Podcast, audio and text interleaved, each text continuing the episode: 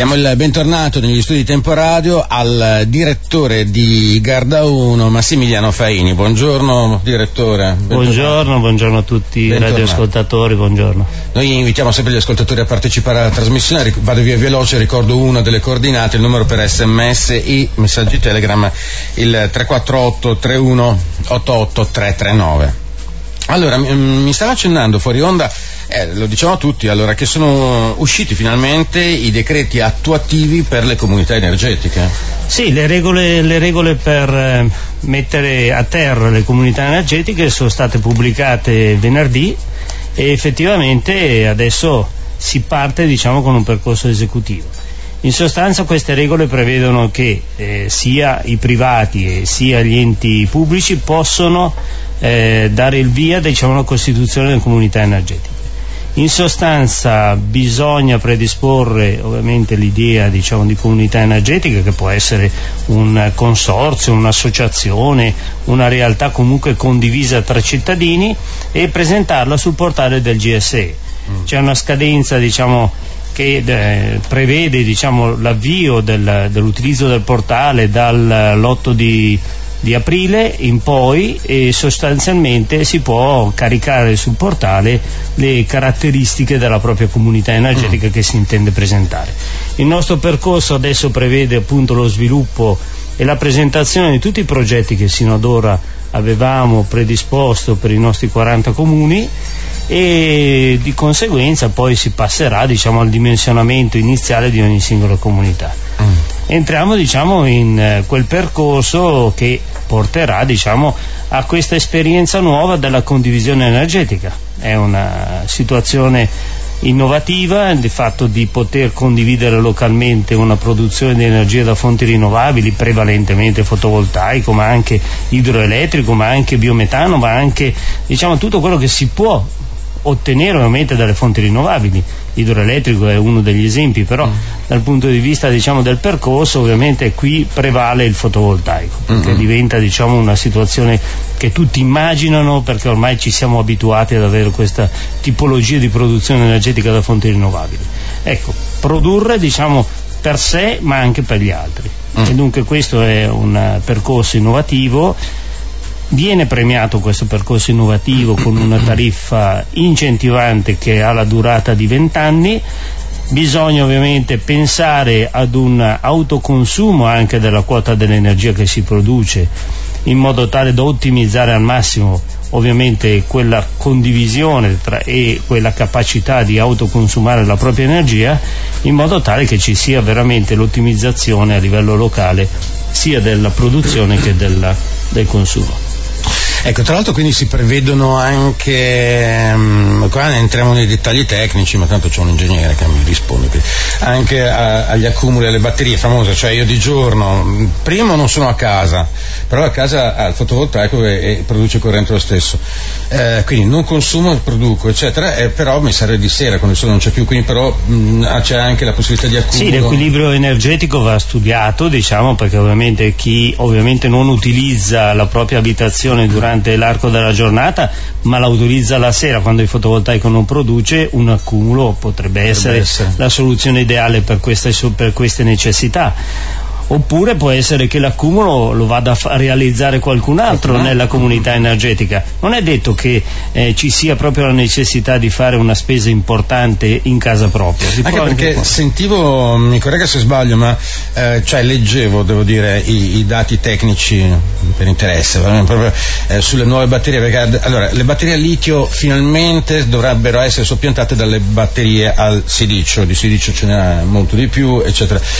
Il problema è che che mentre la carica la batteria diventa più grossa. Eh sì, eh, cioè, eh, e siamo, qualcosa di espandibile. Sembra. Siamo in una situazione ovviamente dove l'accumulo di energia oggi ovviamente è in una fase di sviluppo ancora diciamo giovane mm. del percorso, ma il fatto di condividere energia chi accumula energia può accumularla anche in modo diverso rispetto alle classiche batterie. Mm, mm, mm. mm. Pensiamo eh, agli, ai serbatoi dell'acquedotto. Ah sì, avevamo raccontato del... Avevo raccontato eh, sì. questo esempio, no? mm, mm. Se noi condividessimo energia ovviamente con un gestore dell'idrico, il caricare un serbatoio dell'acquedotto è un accumulo di energia. Certo. Ed è naturale, cioè alla fine si ha a disposizione condividendo un accumulo di energia che non è la classica batteria ma è data diciamo da un bacino idrico che è pieno d'acqua che può essere diciamo così utilizzato come produzione di energia in discesa quando questo ovviamente viene utilizzato. Nella, nella tubatura, la turbina non sporca, non inquina, cioè proprio è, è asettica, eccetera. Quando, quando, viene utilizzato questo bacino sostanzialmente può produrre energia. È vero, è vero. Avevamo anche raccontato di valli chiuse, no? dove si pompa l'acqua praticamente diventano... Sono esempi diciamo di condivisione che sino ad oggi non erano mai stati cavalcati, ecco, però questo può essere interessante. Altra domanda, mandando un saluto a tutti i ristoratori all'ascolto, ecco, e questo decreto attuativo, lei l'avrà letto, non è che per i privati contenga clausole simili a quelle che i ristoratori mettevano per scherzo, si fa credito soltanto agli ultra novantenni accompagnati dai genitori. no, cioè, cioè, ci sia la clausoletta per la quale sì sì, il privato può fare, basta che mi saluti in cinese antico, saltando su una gamba sinistra, andando indietro, cioè ecco cose... No, nel decreto non ci sono condizioni particolari, diciamo, restrittive per i privati, c'è una sola condizione diversa, è che l'accesso diciamo, ai fondi del PNRR può essere diciamo, anche verso comunità energetiche che nascono all'interno di comuni mm. al di sotto dei 5.000 abitanti. Mm, mm, mm, Questo è uno degli obiettivi. Dunque un comune come Castiglione, se si costituisce una comunità energetica nel, nel territorio di Castiglione non si può accedere a questi tipi di contributi perché sono destinati a comuni al di sotto dei 5.000 abitanti. Per sopperire diciamo, a questa mancanza c'è la Regione Lombardia che si sta muovendo verso quella direzione di dire benissimo metto delle risorse a disposizione dei comuni che sono più popolosi di 5.000 abitanti nel momento in cui il cittadino accede a questa forma di contributo, che è prevista diciamo, anche una forma di contributo a fondo perduto per la realizzazione degli impianti, bisogna valutare che questo contributo va ad incidere sulla tariffa premiante. Ecco, questa è l'unica differenza tra il privato e il pubblico. Mentre nel pubblico il contributo non incide sulla tariffa premiante, sul privato sì. Ecco, questa è l'unica differenza ti do un aiuto nella realizzazione di un impianto fotovoltaico, però sappi che una quota dell'energia del premio che ti do per l'energia condivisa viene trattenuta per ripagare questo contributo. Bene, e questa nel privato questo? Sì, questo per il privato. privato. Esattamente. Ok, uh, le chiedono se siamo alla fine, secondo lei, del percorso per le comunità energetiche. Siamo alla fine dal punto di vista normativo, siamo all'inizio dal punto di vista della realizzazione eh, esatto. e, partenza. Ecco. Infatti, la domanda è quando potremo entrare a far parte di una comunità energetica e cominciare a risparmiare? Non lo rispondiamo, non rispondiamo adesso, facciamo la cosa da, da bastardi, da, dopo la pubblicità, torniamo tra pochissimo bellissimo. Assieme al direttore di Garda 1, ingegner Faini, seconda parte, Massimiliano Faini, seconda parte di filo diretto con gli ascoltatori. Stiamo parlando delle comunità energetiche. Quanto tempo ci vorrà? A occhio croce, eh, secondo lei, eh, perché un cittadino possa mh, mm, accedere a una comunità energetica, poi vedremo anche come fa a saperlo anche eventualmente. Sì, adesso dal punto di vista diciamo eh, pubblico nel senso il mm. comune che si fa parte attiva per il percorso. Allora noi eh, nei prossime settimane perfezioneremo il progetto da presentare al GSE, omologheremo ovviamente la comunità energetica, poi il comune farà una manifestazione pubblica per iniziare a raccogliere le prime adesioni alla comunità energetica. L'intento è che l'adesione da parte di un cittadino deve essere assolutamente gratuita e eh, facile da fare. Facile da fare significa presentarsi ovviamente con le proprie caratteristiche di consumatore, una copia della bolletta e dei propri consumi per capire esattamente qual è diciamo, l'entità di consumi uh-huh. che stiamo mettendo in condivisione. Per quanto riguarda le imprese è un po' più complessa la cosa perché probabilmente si guarderà un profilo di consumo storico anche perché ovviamente le necessità sono ben diverse, mm. mentre invece il consumo diciamo così residenziale domestico normale è abbastanza più identificabile, normale. mentre invece per le aziende è un po' più delicata la cosa perché ovviamente le quantità sono un attimino più Direttore, da cittadino posso suggerire una cosa da far presente ai comuni? Ecco, questi incontri pubblici li facciano il fine settimana settimana e comunque in orario accessibile perché purtroppo Condivido. spesso i burocrati non capiscono che le, persone devono andare al lavoro e ti fanno alle 10 di lunedì come fa uno che lavora ad andare a un incontro pubblico alle 10 o 10 martedì, 10 di, cioè eh, in orario e giorno feriale che eh, insomma è impossibile. Gli incontri sono necessariamente diciamo, dedicati alla formazione e alla crescita ovviamente della mentalità legata alla comunità energetica e devono essere fatti in questi contesti dove la gente può partecipare, eh, se no esatto. diversamente non si può pensare di fare informazione, ecco, diventa esatto. difficile perché anche mettere su, su carta diciamo, questo percorso sì va bene, tutte le istruzioni devono essere messe in fila, ma il fatto di dialogare e dunque capire anche il singolo caso come può essere affrontato, perché ovviamente ogni cittadino ha le proprie priorità, le proprie caratteristiche di consumo e dunque alla fine un dialogo diciamo anche diretto serve. Ecco. Certo, certamente. Allora, eh, le chiedono, scusi, i pannelli solari dove li smaltiamo? Beh, eh, il pannello, foto... che di smalto. il pannello fotovoltaico comunque sia è quasi interamente riutilizzabile tutto, mm. nel senso che ovviamente la, la cornice che lo, lo, regge è alluminio e va interamente riutilizzato senza alcun problema.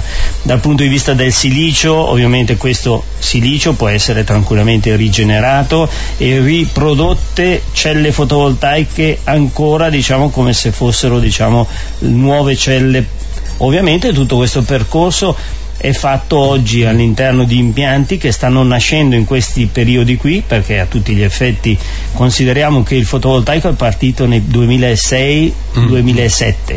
nel 2000 sono praticamente pannelli che si prevedono che durino 20 anni dunque nel 2026-27 entreremo a regime con eh, il recupero e ovviamente il riutilizzo di questi vecchi pannelli installati vent'anni fa e dunque di conseguenza diciamo è una macchina che sta partendo anche quella. Ci sono già impianti di recupero in Europa, in Italia ce n'è già qualcuno già attivo e ovviamente l'obiettivo diciamo così è che l'economia anche da quel punto di vista qui cresca e si allinei alle nuove necessità. Tra l'altro pannelli che sono sempre più performanti anche perché leggevo sì, i dati sì, rispetto sì. a quelli di vent'anni fa fanno il triplo proprio. Siamo, oggi siamo ad installare pannelli che arrivano anche a 700 watt l'uno. E, e, siamo diciamo in una condizione anche di tipologia di moduli veramente, veramente numerosa ecco dunque uno può scegliere veramente la soluzione che più fa al caso proprio. E poi leggevo, ma anche lì mi corregga se sbaglio, che anche in una giornata come questa, nuvolosa, eccetera, almeno il 60% comunque riescono a produrre. Cioè produ- l'irraggiamento sì, sì, eh, può essere diciamo che comunque raggiungono anche una buona produzione con ah, giornate eh. simili ad oggi. Sì. Allora, bello l'esempio del cumulo d'acqua, dice, eh, questo infatti è molto, molto carino, infatti. Poi addirittura, mi pare che in Valle Camonica uno avesse provato a fare un latte dotto, cioè qualcosa del genere che produceva corrente, qualcosa. Allora, eh, Garda 1 una grande, eh, una grande azienda con idee molto futuristiche, lei è un esempio anche. Beh, effettivamente, eh, direttore, va detto una cosa, cioè obiettivamente, quando fu passato la, la, la gestione dell'acqua, eccetera, no? che venivate e ci parlavate di questi progetti, obiettivamente non era, cioè era futuristica, per cui uno diceva ma si riusciranno a fare... Beh, penso cose? che sia anche il ruolo di un'azienda come la nostra, quella di eh, sperimentare e sviluppare percorsi che possono diventare di esempio, diciamo, ovviamente. Mm-hmm. Perché eh, ovviamente noi come azienda siamo a contatto con le necessità del territorio, con le, l'evoluzione del territorio il ciclo idrico, l'igiene urbana, l'energia, la mobilità, sono tutti eh, indicatori fo- importanti da saper leggere diciamo, con anticipo. Il fatto che ci siamo mossi già dieci anni fa con la realizzazione delle prime stazioni di ricarica per auto elettriche non era diciamo, un percorso che aveva una sua sostenibilità allora, mm-hmm. Ma era però formativo nei confronti del territorio per dare ospitalità per quella tipologia di utenti che sarebbero arrivati comunque in futuro. Dunque... Tra l'altro vedevo che anche per esempio per gli autotrasportatori, state tranquilli vedo che cominciano a venire fuori i kit per cui tolgono il motore a scoppio, tutto il vano è occupato da un motore grosso come un melone o poco di più, quindi tutto il resto può essere riempito da batteria, per cui si prevede anche che non dovrai buttare via il furgone, ma potrai trasformare. Ma, eh, sì, ci sono ovviamente soluzioni di vario genere per trasformare diciamo così, il mezzo da, da quello che era termico a un ibrido che... Oh, Il percorso ovviamente è, è tutto a disposizione perché in effetti siamo solo all'inizio di questa modalità certo. diversa di muoversi. Eh, non si potrà pretendere. Le, le prime auto che, che avevamo acquistato elettriche 80-100 km di autonomia, adesso siamo sì, oltre i 400 km di autonomia. C'era la Elettra che era una Panda, che era tutta batteria, che faceva 40 km di autonomia, qualcosa del genere, era tutta batteria. Sì, sì, il primo mezzo elettrico che abbiamo acquistato per il servizio di igiene urbana veramente faceva solo 40 km, insomma. Allora, lì, a proposito, no, mi è venuto in mente perché stavo guardando un messaggio, ingegnere Faini, le ricariche per auto elettriche sono da 9 kW, mettete quelle a 50 o da 100, a Castiglione poi solo 7, assurdo, dice un allora, ne abbiamo già installati da 50 kW, ne installeremo ancora, ma adesso diciamo, l'obiettivo è costruire un degli hub di ricarica, ecco, dove sostanzialmente una presa di ricarica può arrivare fino a 300 kW. Vedi che i messaggi ci stanno portando sulla mobilità sostenibile, dopo ne parliamo allora anche, eh, tra poco, anzi ne parliamo adesso. Finite di mettere colonnine di ricarica sulla sponda veronese perché tra poco ci saranno i turisti e eh, noi dobbiamo aspettare. Sono, ehm, ecco, mm, in Italia ci sono poche, relativamente poche auto elettriche, Italia e Spagna sono quelle che ne hanno di meno in proporzione. Eh, diciamo che il nostro più. percorso diciamo, di sviluppo e di trasformazione della mobilità è stato interrotto purtroppo nella fase proprio di avviamento, probabilmente coinciso esattamente con la fase della pandemia, il fatto che stava iniziando diciamo, a trasformarsi il modo di muoversi.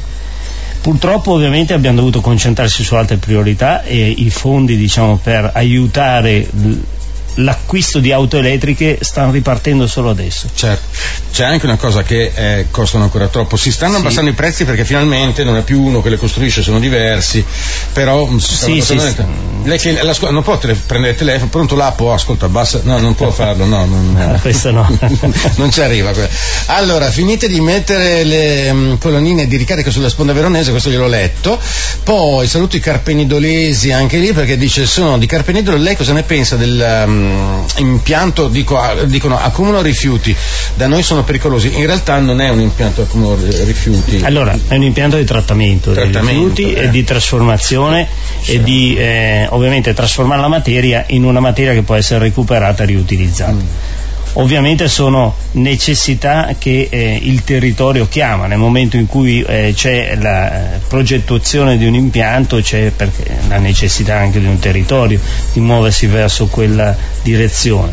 Ovviamente sono, sono impianti che oggi necessitano di una particolare attenzione sia nella filiera del trattamento e della trasformazione che anche nelle emissioni verso l'ambiente. Dunque sicuramente il progetto verrà curato in questi dettagli, assolutamente. Certo, eh, ma ehm, per, per, la sua esperienza, per quale motivo c'è sempre questa mh, mm, paura nei confronti di impianti di re- rigenerazione? Cioè, eh, per, per, dire anche non so, una produzione di biometano cosiddetto, eh, ci sono dei digestori, eh, lo fa l'uomo, quello che fa l'intestino una mucca alla fin fine, cioè non è che il metano che esce è lo stesso poi alla fin fine. Eh sì, il biometano diciamo da reflui eh, zootecnici o comunque comunque da filiere zootecniche tutto sommato è abbastanza eh, entrato diciamo, nella nostra consuetudine. Si vedono impianti un po' meno più o meno dappertutto adesso che sono questi digestori che alla fine trasformano e estraggono ovviamente il biogas che poi viene raffinato e diventa biometano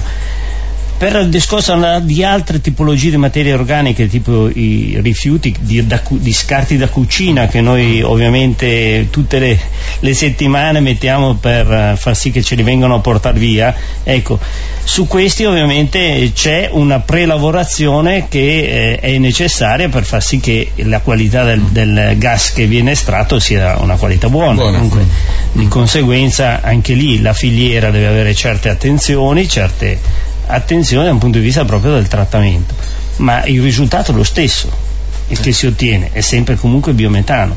Ovvio che siamo in un che concetto. Poi, scusi, diciamo, noi lo chiamiamo di... biometano, ma è CH4, cioè è metano. Cioè A tutti gli effetti sì. Deve avere le stesse caratteristiche per essere rimesso in rete assieme al metano mm. naturale che viene distribuito. Metano che possiamo anche dire viene addizionato di un gas che puzza per sentire le eventuali fughe perché il metano è completamente inodore. E questo sì è un, è un tracciamento odoroso che deve per forza essere fatto. Mm, altrimenti, altrimenti è pericoloso. Mm, mm. Esatto. esatto. Allora, eh, lei oltre che Garda 1 fa parte anche di Biociclo, avete fatto investimenti da 5 milioni, scusi, ma quando vengono recuperati? Intanto noi castiglionesi paghiamo. Sì, allora dal punto di vista del processo Biociclo effettivamente ha fatto un ampliamento, siamo cre- cresciuti come, come, azienda nel trattamento da 45.000 tonnellate a circa 70.000, il percorso comunque è positivo di Biociclo, eh, ha una sua assoluta sostenibilità e tra l'altro abbiamo diciamo, anche assorbito quel andamento veramente pericoloso energetico che c'è stato due anni fa e dunque anche il percorso diciamo, di biociclo ha una sua sostenibilità anche proprio nella linea di produzione. È un'azienda che c'è da 20 anni, produce compost di assoluta qualità che è riutilizzato ovviamente come ammendante agricolo e tra l'altro biociclo è stato apprezzato ovviamente anche dai gestori dell'idrico che ovviamente eh, nella, nella diciamo, filiera riescono ovviamente a trovare anche la capacità di trattamento ovviamente di queste tipologie di rifiuti. Benissimo, allora siamo in chiusura, noi ringraziamo tantissimo Massimiliano Faini che è il direttore di Garda 1 e mi raccomando ci tengo informati perché tutti, tutti sì, vogliamo sì. vedere questa bolletta che scende. Insomma, non... Sì, l'obiettivo è quello, l'obiettivo è che la condivisione ci aiuti veramente a mettere diciamo, un po' di tranquillità al percorso energetico che due anni fa abbiamo veramente subito con le mani dietro la schiena. Ecco. Certo, e poi eh, mm, direttore, quando sarà istituiremo una festa nazionale, per la prima volta dall'Unità d'Italia una bolletta è scesa. Sì. grazie, grazie a Massimiliano. Grazie a voi, grazie. grazie.